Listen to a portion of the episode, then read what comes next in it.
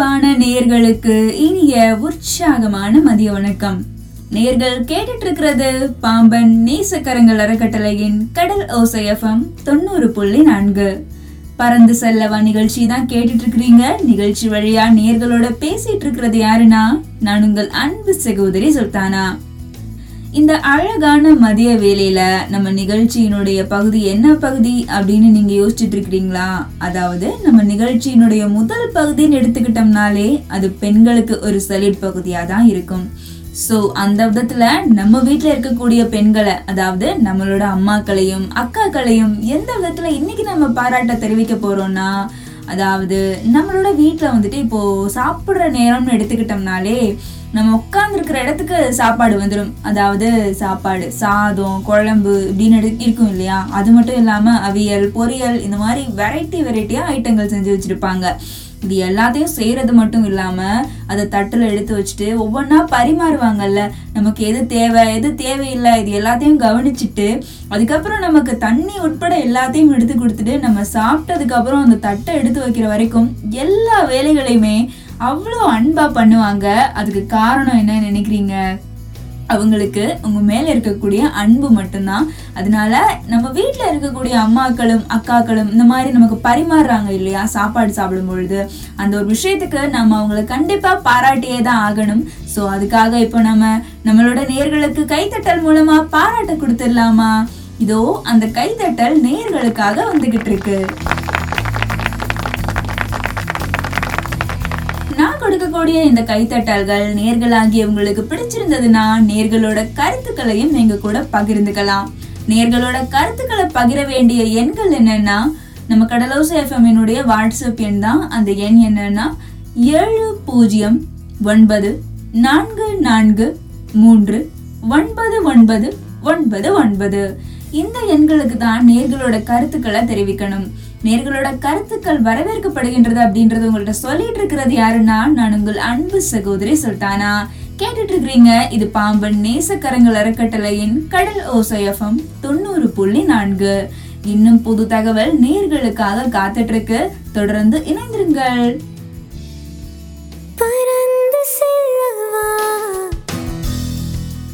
அன்பான நேர்களுக்கு இனிய உற்சாகமான மதிய வணக்கம். நேர்கள் கேட்டுட்டு இருக்கிறது பாம்பன் நேசக்கரங்கள் அறக்கட்டளையின் கடல் ஓசை எஃப்எம் தொண்ணூறு புள்ளி நான்கு. பறந்து செல்லவா நிகழ்ச்சி தான் கேட்டுட்டு இருக்கிறீங்க. நிகழ்ச்சி வழியா நேர்களோட பேசிட்டு இருக்கிறது யாருன்னா, நான் உங்கள் அன்பு சகோதரி சுல்தானா. நாம இப்போ நிகழ்ச்சியோட ரெண்டாவது பகுதிக்கு தான் வந்திருக்கோம். நம்ம நிகழ்ச்சியினுடைய ரெண்டாவது பகுதின்னு எடுத்துக்கிட்டோம்னாலே அது பர்ஸ் மணி பகுதி தான். அதாவது நம்மளுடைய சிக்கன தேவைகள் என்னென்ன இருக்கோ அது எல்லாத்தையும் சரிவர நம்ம பயன்படுத்துறோம் இல்லையா?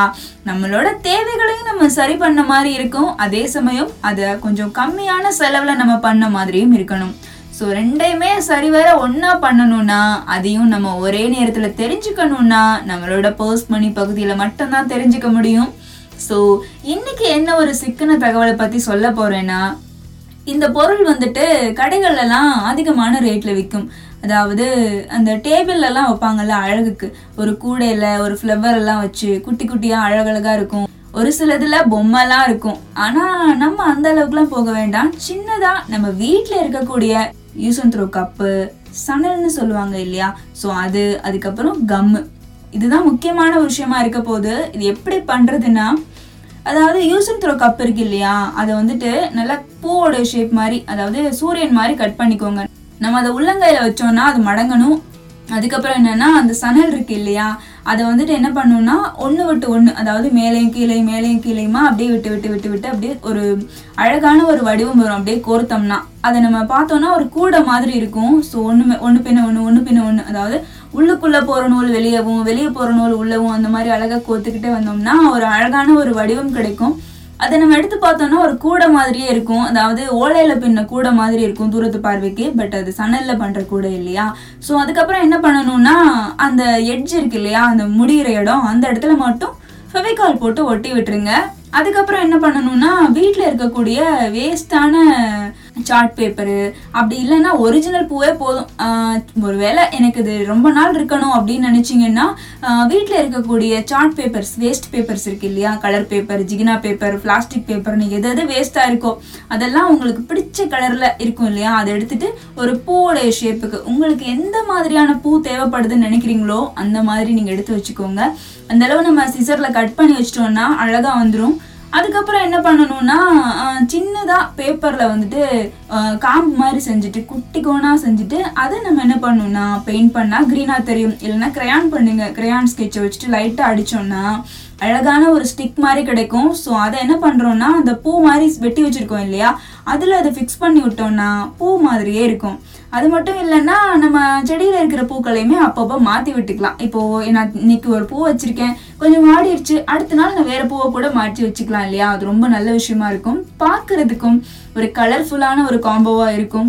இதை நீங்கள் ட்ரை பண்ணி பாருங்கள், இது உங்களுக்கு பிடிச்சிருக்கும்னு நினைக்கிறேன். ஸோ வீட்லையே அதுவும் சிக்கனமான முறையில் வேஸ்டான திங்ஸை வச்சு நமக்கான ஒரு தேவையை நம்ம சரி பண்ணிக்கிறப்போ அது பார்க்குறதுக்கும் அழகாக இருக்கும் இல்லையா. இதன் மூலமாக நம்மளோட திறமையும் வெளிப்படுது.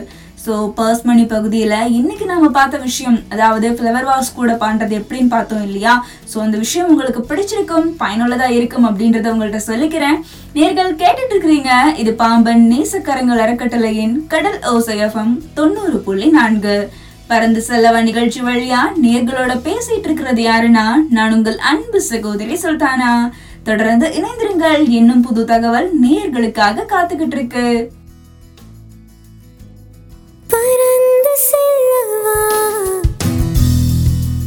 அன்பான நேயர்களுக்கு இனிய உற்சாகமான மதிய வணக்கம். நேர்கள் கேட்டுட்டு இருக்கிறது பாம்பன் நேசக்கரங்கள் அறக்கட்டளையின் கடல் ஓசை எஃப்எம் தொண்ணூறு புள்ளி நான்கு பறந்து செல்லவா நிகழ்ச்சி தான் கேட்டுட்டு இருக்கிறீங்க. நிகழ்ச்சி வழியா உங்க கூட பேசிட்டு இருக்கிறது யாருன்னா, நான் உங்கள் அன்பு சகோதரி சுல்தானா. நாம இப்போ நிகழ்ச்சியோட மூணாவது பகுதிக்கு தான் வந்திருக்கோம். நம்மளோட மூணாவது பகுதின்னு எடுத்துக்கிட்டோம்னா அது பெண்களுக்கான லட்சியம், தன்னம்பிக்கை மற்றும் சுயமரியாதை சம்பந்தப்பட்டதா தான் இருக்கும். ஸோ அந்த விதத்துல இன்னைக்கு நாம பெண்களுக்கு தன்னம்பிக்கை அளிக்கக்கூடிய விஷயத்துலதான் ஒரு கருத்தை உங்க கூட பகிர்ந்துக்க போறேன். ஸோ அது என்ன விஷயம்னா, வாழ்க்கையில நம்ம ஜெயிக்கணும்ன்ற எண்ணம் நம்ம மனசுக்குள்ள வந்துருச்சுனாலே பொறுப்புன்றது நமக்குள்ள தானாவே வந்து அமைஞ்சிருங்க. அதான் நான் சொல்ல வரேன். என்ன சொல்ல வரேன்னா, வாழ்க்கையில வந்து நம்ம ஜெயிக்கணும் அப்படின்ற ஒரு எண்ணத்தை மட்டும் மனசுல வச்சுக்கணும். ஒரு விஷயத்த நம்ம பண்றோம்னா அட்லீஸ்ட் அதை நம்ம ட்ரை பண்ணியாவது பார்க்கணும். தோக்குறோமோ ஜெயிக்கிறோமோ அது முக்கியம் கிடையாது. ஆனா அந்த விஷயத்துல நம்ம ஈடுபாடு கொடுக்குறோம் இல்லையா, பரவாயில்ல எவ்வளோ கஷ்டம் வந்தாலும் பரவாயில்ல, அந்த வேலையை நான் செய்யணும்னா அதை நான் செய்வேன். அதுல நான் உள்ள இறங்கிட்டேன்னா அதுல நான் முழுசா அதுல ஜெயிச்சதுக்கு அப்புறமா தான் வெளியில வருவேன் அப்படின்ற எண்ணம் மட்டும் நம்ம மனசுக்குள்ள வரணும். ஸோ அதுக்கு முக்கிய காரணமா இருக்கிறது தன்னம்பிக்கை தான். அதனால தன்னம்பிக்கையை மட்டும் இழந்துடக்கூடாது, தைரியமா இருக்கணும். ஒரு விஷயத்துக்குள்ள நம்ம இறங்கிட்டோம்னாலே தன்னம்பிக்கை ஆட்டோமேட்டிக்கா வர ஆரம்பிச்சிரும். அதுக்கு பேர் தான் செல்ஃப் கான்ஃபிடென்ட். அது வந்துட்டு எப்படி வரும்னா, நம்ம ஒரு விஷயம் செய்யும் பொழுது அது மற்றவங்க செஞ்சிருக்க மாட்டாங்க, நம்ம தான் ஃபர்ஸ்டா போய் அதை பண்ணுவோம். ஸோ மற்றவங்க ஏதாவது நம்மளை ஏளனமா பார்த்துடக்கூடாது, நம்மளை கேலி பண்ணிடக்கூடாது, முக்கியமா நம்ம தோத்துடக்கூடாது அப்படின்னு நினைச்சிட்டு நம்ம ஒரு வேலையை செய்யறோம் இல்லையா. ஸோ அந்த இடத்துலதான் தன்னம்பிக்கை உள்ள இருந்து எந்திரிக்க ஆரம்பிக்கும். அது நம்மள எந்த சூழ்நிலையிலையும் யாருக்கிட்டையும் தலை குனிய விடாது. அதனால தன்னம்பிக்கையோட எந்த ஒரு விஷயத்தையுமே செய்யுங்க, தைரியமா இருங்க. வெற்றியோ தோல்வியோ அதெல்லாம் ஒரு விஷயமே கிடையாது. இங்க நம்ம கலந்துக்கிறதே பெரிய விஷயம் தான். எந்த ஒரு திறமையும் உங்களுக்குள்ள இருந்துச்சுன்னா அதை வெளிக்கொண்டு வாங்க, தன்னம்பிக்கையோட இருங்க அப்படின்றத நேர்களுக்கு சொல்லிட்டு இருக்கிறது யாருன்னா, நான் உங்கள் அன்பு சகோதரி சுல்தானா தான். நேர்கள் கேட்டுட்டு இருக்கிறீங்க, இது பாம்பன் நேசக்கரங்கள் அறக்கட்டளையின் கடல் ஓசை எஃப்எம் தொண்ணூறு புள்ளி நான்கு பறந்து செல்லவா நிகழ்ச்சி தான் கேட்டுட்டு இருக்கீங்க. இன்னும் புது தகவல் நேர்களுக்காக வந்துகிட்டு இருக்கு. தொடர்ந்து இணைந்திருங்கள்.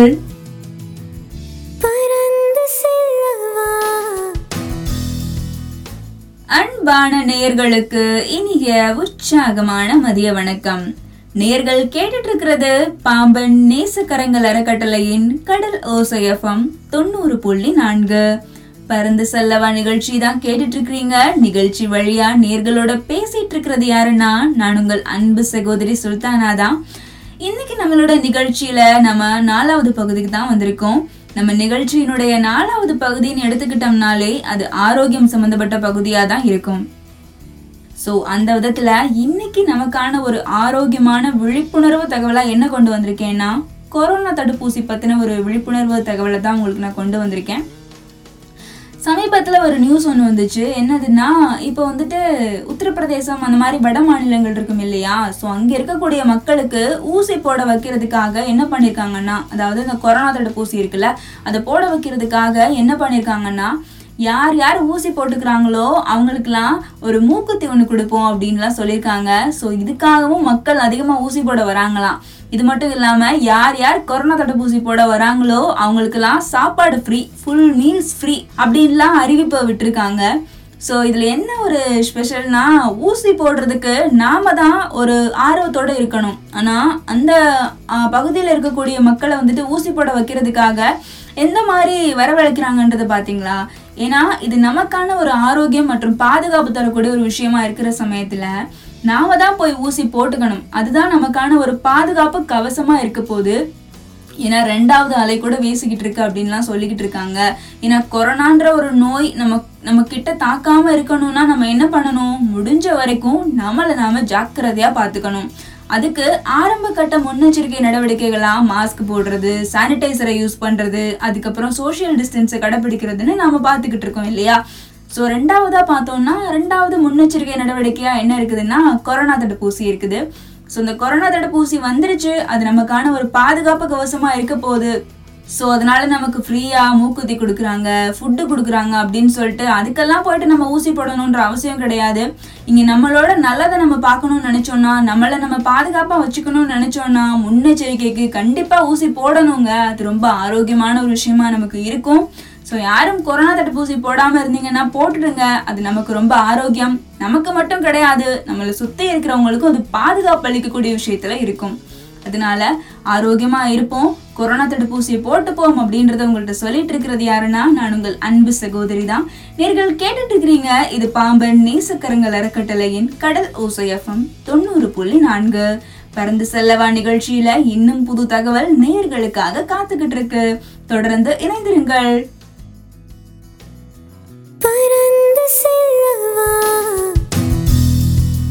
அன்பான நேயர்களுக்கு இனிய உற்சாகமான மதிய வணக்கம். நேயர்கள் கேட்டுட்டு இருக்கிறது பாம்பன் நேசக்கரங்கள் அறக்கட்டளையின் கடல் ஓசை எஃப்எம் தொண்ணூறு புள்ளி நான்கு பறந்து செல்லவா நிகழ்ச்சி தான் கேட்டுட்டு இருக்கிறீங்க. நிகழ்ச்சி வழியா நேயர்களோட பேசிட்டு இருக்கிறது யாருன்னா, நான் உங்கள் அன்பு சகோதரி சுல்தானா. நாம இப்போ நிகழ்ச்சியோட அஞ்சாவது பகுதிக்கு தான் வந்திருக்கோம். நம்ம நிகழ்ச்சியினுடைய அஞ்சாவது பகுதின்னு எடுத்துக்கிட்டோம்னாலே அது பெண்களுக்கான ஒரு ஆரோக்கிய தகவலாக தான் இருக்க போகுது. அதுலேயும் வளர் இளம் பெண்களுக்கான ஒரு ஆரோக்கிய தகவலாக தான் அது முக்கியமாகவே இருக்கும். ஸோ அந்த விதத்தில் இன்னைக்கு என்ன ஒரு பயனுள்ள தகவலை நேயர்களுக்காக கொண்டு வந்திருக்கேன்னா, மாதவிடாய் காலம் வரும் இல்லையா. ஸோ அந்த காலம் முடிஞ்சதுக்கு அப்புறமா நம்ம ஒரு வேலை பண்ணுவோம், அதாவது நம்ம உடம்புல இருக்கக்கூடிய ரோமங்களை வந்துட்டு நம்ம நீக்குவோம் இல்லை.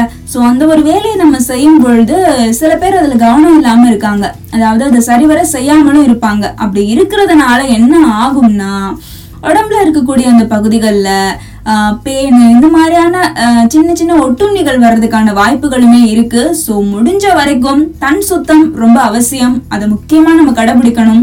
அதனால மாதவிடாய் காலம் முடிஞ்ச ஒரு சில நாட்கள்லயே நம்மளை நாம சுத்தமா வச்சுக்கிறதுக்கு தன் சுத்தம் ரொம்ப அவசியம் அப்படின்றத நேயர்களோட சொல்லிக்கிறேன். ஸோ அதனால முடிஞ்ச வரைக்கும் ரோமங்களை சுத்தம் பண்ணும் பொழுது பாதுகாப்பா அதை செய்யுங்க. அதே சமயம் அதை செய்யாமலும் இருந்துடாதீங்க. அது ஒரு கண்டிப்பான ஒரு விஷயமா இருக்கு. ஸோ நம்மளோட ஆரோக்கியம் ரொம்ப முக்கியம் இல்லையா. அதனால நேயர்களுக்கு இந்த தகவல் ரொம்ப பயனுள்ளதாகவும் ஒரு விழிப்புணர்வு ஏற்படுத்தக்கூடிய விதத்துல இருக்கும் அப்படின்றத சொல்லிக்கிறது யாருன்னா, நான் உங்கள் அன்பு சகோதரி தான். அதாவது இப்போ நம்ம வந்துட்டு அந்த ரோமங்களை நீக்கும் பொழுது முடிஞ்ச வரைக்கும் ஆஹ் ஹேண்ட் ஃப்ரெஷ் அப்படின்னு சொல்லுவாங்க, அது மெடிக்கல்ல எல்லாம் விற்கும். ஸோ அந்த இதை நம்ம யூஸ் பண்ணோம்னா எந்தவித ஒவ்வாமையும் வராது. ஸோ ஹேண்ட் ஃப்ரெஷ் அப்படின்ற அந்த ஒரு க்ரீம் வந்துட்டு மெடிக்கலில் விற்கும், அது நீங்கள் கேட்டு பார்த்தீங்கன்னா கிடைக்கும். அது உங்களுக்கு ரொம்ப பயனுள்ளதாக இருக்கும் அப்படின்றத உங்கள்கிட்ட நான் பகிர்ந்துக்கிறேன். ஸோ அடுத்தும் புது தகவல் நேர்களுக்காக காத்துட்ருக்கு. நேர்கள் கேட்டுட்டு இருக்கிறீங்க இது பாம்பன் நேசக்கரங்கள் அறக்கட்டளையின் கடல் ஓசை எஃப்எம் தொண்ணூறு புள்ளி நான்கு. தொடர்ந்து இணைந்திருங்கள்.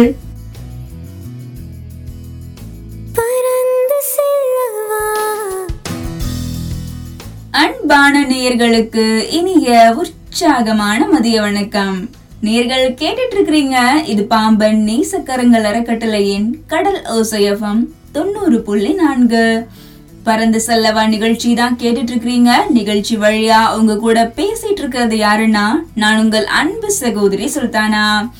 நாம இப்போ நிகழ்ச்சியோட ஆறாவது பகுதிக்கு தான் வந்திருக்கோம். நம்ம நிகழ்ச்சியினோட ஆறாவது பகுதின்னு எடுத்துக்கிட்டோம்னாலே அது மன ஆரோக்கியம் பகுதியா தான் இருக்கும். ஸோ அந்த விதத்துல இன்னைக்கு நான் நேயர்களுக்கு என்ன ஒரு தகவலை கொண்டு வந்திருக்கேன்னா, ஒரு குட்டி கதை தான் கொண்டு வந்திருக்கேன். வாங்க அந்த கதையை கேட்கலாம். ஒரு கண்ணு தெரியாத அண்ணன் ரோட்ல நடந்து போயிட்டு இருக்காரு. அப்படியே ஒரு குச்சியை வச்சு தட்டி தட்டி ரோட்ல நடந்து போயிட்டு இருக்கிறப்போ என்ன ஆகுதுன்னா, ஒரு நாயோடைய வாலை அவர் மிதிச்சிடுறாரு. அந்த நாயோட வாலை மிதிச்சதுக்கு அப்புறமா ஐயோ நாய் இருக்கு போலயே அப்படின்னு சொல்லிட்டு அந்த குச்சியை வந்து தட்டிக்கிட்டே போயிட்டு இன்னொரு பக்கம் போயிட்டாரு. அந்த சைடு போனா நாயுடைய காலை மிதிச்சிடுறாரு. என்னது இது, நாயோட காலையும் மிதிக்கிறோம் நாயோட வாலையும் மிதிக்கிறோம், எதனால இப்படி நடக்குது, இவ்வளோ பெரிய நாயா இந்த உலகத்துல இருக்க போகுது அப்படின்னு சொல்லிட்டு என்ன பண்றாரு, அப்படியே யோசிச்சுக்கிட்டே அதை பத்தின சிந்தனையோடய போயிட்டு இருக்காரு. இவ்வளவுதான் கதை. அதாவது அவர் நாயுடைய ஒரு வால் பகுதியை மிதிச்சுட்டு இன்னொரு பக்கம் ஒதுங்கி போகும்பொழுது அந்த நாயுடைய காலை மிதிக்கிறாரு. அதாவது அவர் அந்த நாயுடைய வாலை மிதிச்சதுக்கு அப்புறமா அவர் இடது பக்கம் போயிட்டு இருந்திருக்காரு. அதுக்கப்புறம் என்ன ஆகுதுன்னா, வலது பக்கம் போக ஆரம்பிச்சதுக்கு அப்புறம் நாயுடைய காலை மிதிச்சிடுறாரு. ஸோ இந்த ரெண்டையுமே மாற்றி மாற்றி மிதிக்கவும் அவர் என்ன யோசிச்சிடுறாருன்னா, இவ்வளோ பெரிய நாய் இருக்கா அப்படின்ற ஒரு கற்பனைக்கு போயிடுறாரு. ஆனால் அது கிடையாது. இந்த மாதிரி நம்மளோட வாழ்க்கையிலும் பிரச்சனைகள் வரும் இல்லையா? ஸோ அவங்களோட கற்பனை கொஞ்சம் தப்பாக போயிருக்குதான், ஆனால் அது வாழ்க்கைக்கு உசிதப்படக்கூடிய விதத்தில் தான் இருக்கும். இப்போ அந்த நாய் மாதிரி தான் நம்மளோட வாழ்க்கையுமே. ஒரு விஷயத்தை நம்ம கற்பனை பண்ணும் பொழுது சே இவ்வளோ பெருசா இருக்குமா அந்த விஷயம் அப்படின்னு சொல்லிட்டு அதை கடந்து போயிடுறாங்கல்ல நிறைய பேர். ஆனால் அப்படி போகும்பொழுது அதை பற்றி கொஞ்சம் சிந்திக்கணும். இப்போ நம்ம அதை ஒரு அசால்ட்டுத்தனமாக விடுறதுனால மட்டும்தான் நம்மளோட மனசு பல நோக்கில் அழைப்பாயும் அதை வந்துட்டு என்ன சொல்றதுன்னே தெரியாது. ஆனா அது ஒரு விஷயத்தை தேடிக்கிட்டே இருக்கும். அந்த விதத்துல பார்த்தோம்னா இப்படிதான் நமக்கு வரக்கூடிய பிரச்சனைகளுமே அந்த கண்ணு தெரியாத அண்ணா மாதிரிதான் நம்மளோட பிரச்சனைகள் வருதா, இவ்வளவுதானா அந்த பிரச்சனை, இவ்வளவு பெருசாலாம் இருக்குமா அப்படின்னு நமக்குன்னு ஒரு கருத்தை தீர்மானிச்சுட்டு நமக்கு எது சரின்னு படுதோ அதை பார்த்துட்டு நம்ம பாட்டுக்கு போயிடணும். அது ஏன் நினைச்சுக்கிட்டு இருந்தோம்னா, அதே அந்த அண்ணா அந்த நாய் அவ்வளோ பெருசா இருக்குமா அப்படின்னு சொல்லிட்டு மூவ் பண்ணி போயிட்டாருல்ல, அதே அவர் அந்த குச்சியை வச்சு அந்த நாயை நல்லா அடிச்சடிச்சு பார்த்துட்டு இருந்தாருன்னா என்ன ஆயிருக்குன்னு கொஞ்சம் யோசிச்சு பாருங்க. அந்த நாய் அவரை கடிச்சிருக்கும் இல்லையா? அந்த மாதிரிதான் பிரச்சனைகள் ஒண்ணு வந்துருச்சுன்னா அதை நினைச்சு அப்படியே நம்ம குழம்பு போகாம இருக்கிறதுக்கு, அதையே நோண்டி நோண்டி அதே கஷ்டப்படுத்திக்கிட்டு நமக்கு நாமளே ஒரு பிரச்சனையை ஏற்படுத்தாம இருக்கிறதுக்கு அது கடந்து போயிடணும். அதுக்கு நம்ம ஏதாவது ஒரு பேர் வச்சுக்கலாம். இது தேவையில்லாத பிரச்சனை, இது யூஸா ஆகாது, வேஸ்ட் அப்படின்னு நம்மளே ஒன்று ஒதுக்கிட்டு அது ஒரு பிரச்சனையாவே கருதிக்காம நம்ம பாட்டுக்கு நம்ம வழியை பார்த்து போனோம்னா நம்ம வாழ்க்கையும் சிறப்பா இருக்கும், நம்மளோட மனசும் சந்தோஷமா இருக்கும் அப்படின்றத நேர்கள்ட்ட சொல்லிட்டு இருக்கிறது யாருன்னா, நான் உங்கள் அன்பு சகோதரி தான். நேர்கள் கேட்டுட்டு இருக்கிறீங்க இது பாம்பன் நேசக்கரங்கள் அறக்கட்டளையின் கடல் ஓசை எஃப்எம் தொண்ணூறு புள்ளி நான்கு. இன்னும் புது தகவல் நேர்களுக்காக காத்துட்டு இருக்கு. தொடர்ந்து இணைந்திருங்கள்.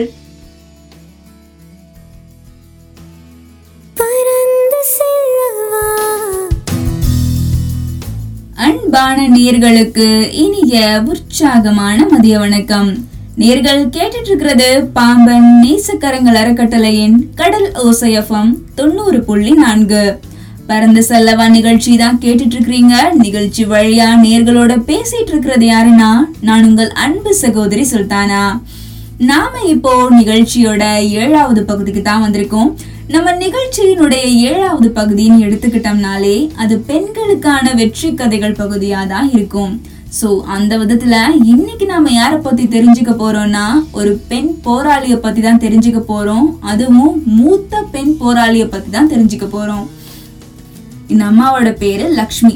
இவங்க வந்துட்டு எங்க இருக்காங்கன்னா, தஞ்சாவூர் பக்கத்துல வல்லம்ன்ற கிராமத்துல பிறந்து அங்கே வேலை செய்யக்கூடிய ஒரு இடத்துலயே அறிமுகமாகி அங்க இருக்கக்கூடிய ஒரு தொழிற்சங்கத்தை இறுக்கமா பிடிச்சுக்கிட்டதால இப்ப அவங்க ஒரு அரசியல் இறங்கினதுக்கான காரணமா முக்கியமான ஒரு விஷயமா இருந்தது என்னன்னா, மற்றவங்களுக்கு கிடைக்கக்கூடிய ஒரு சம உரிமை.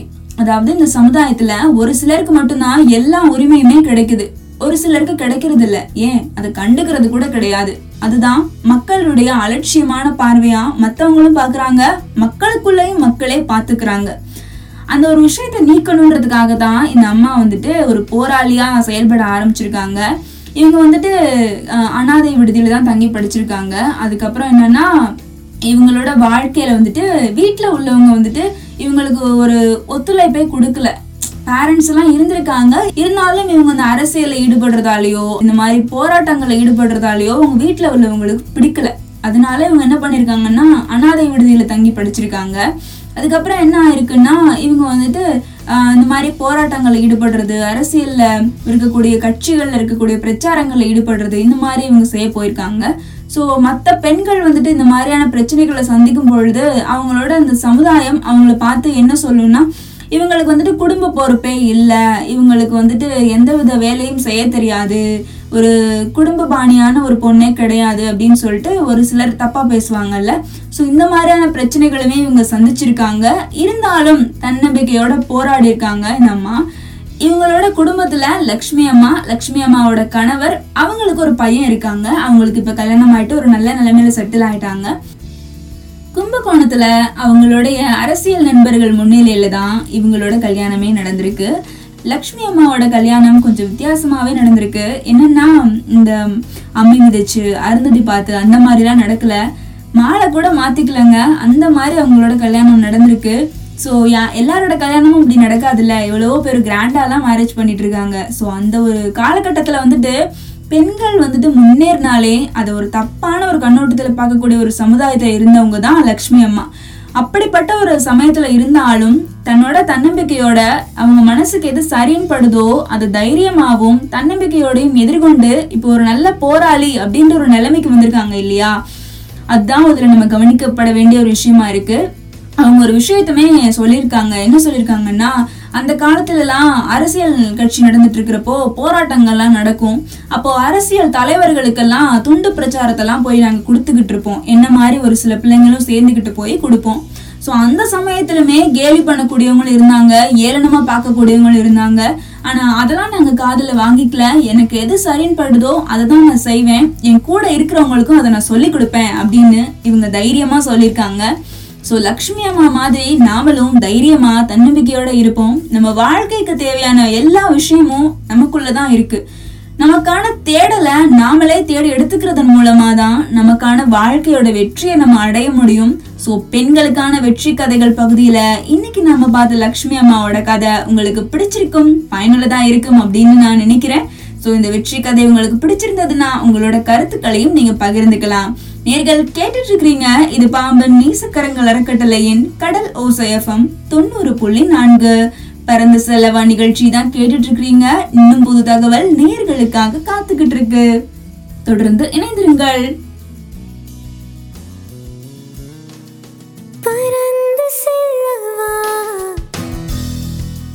அன்பான நேயர்களுக்கு இனிய உற்சாகமான மதிய வணக்கம். நேயர்கள் கேட்டுட்டு இருக்கிறது பாம்பன் நேசக்கரங்கள் அறக்கட்டளையின் கடல் ஓசை எஃப்எம் தொண்ணூறு புள்ளி நான்கு பறந்து செல்லவா நிகழ்ச்சி தான் கேட்டுட்டு இருக்கிறீங்க.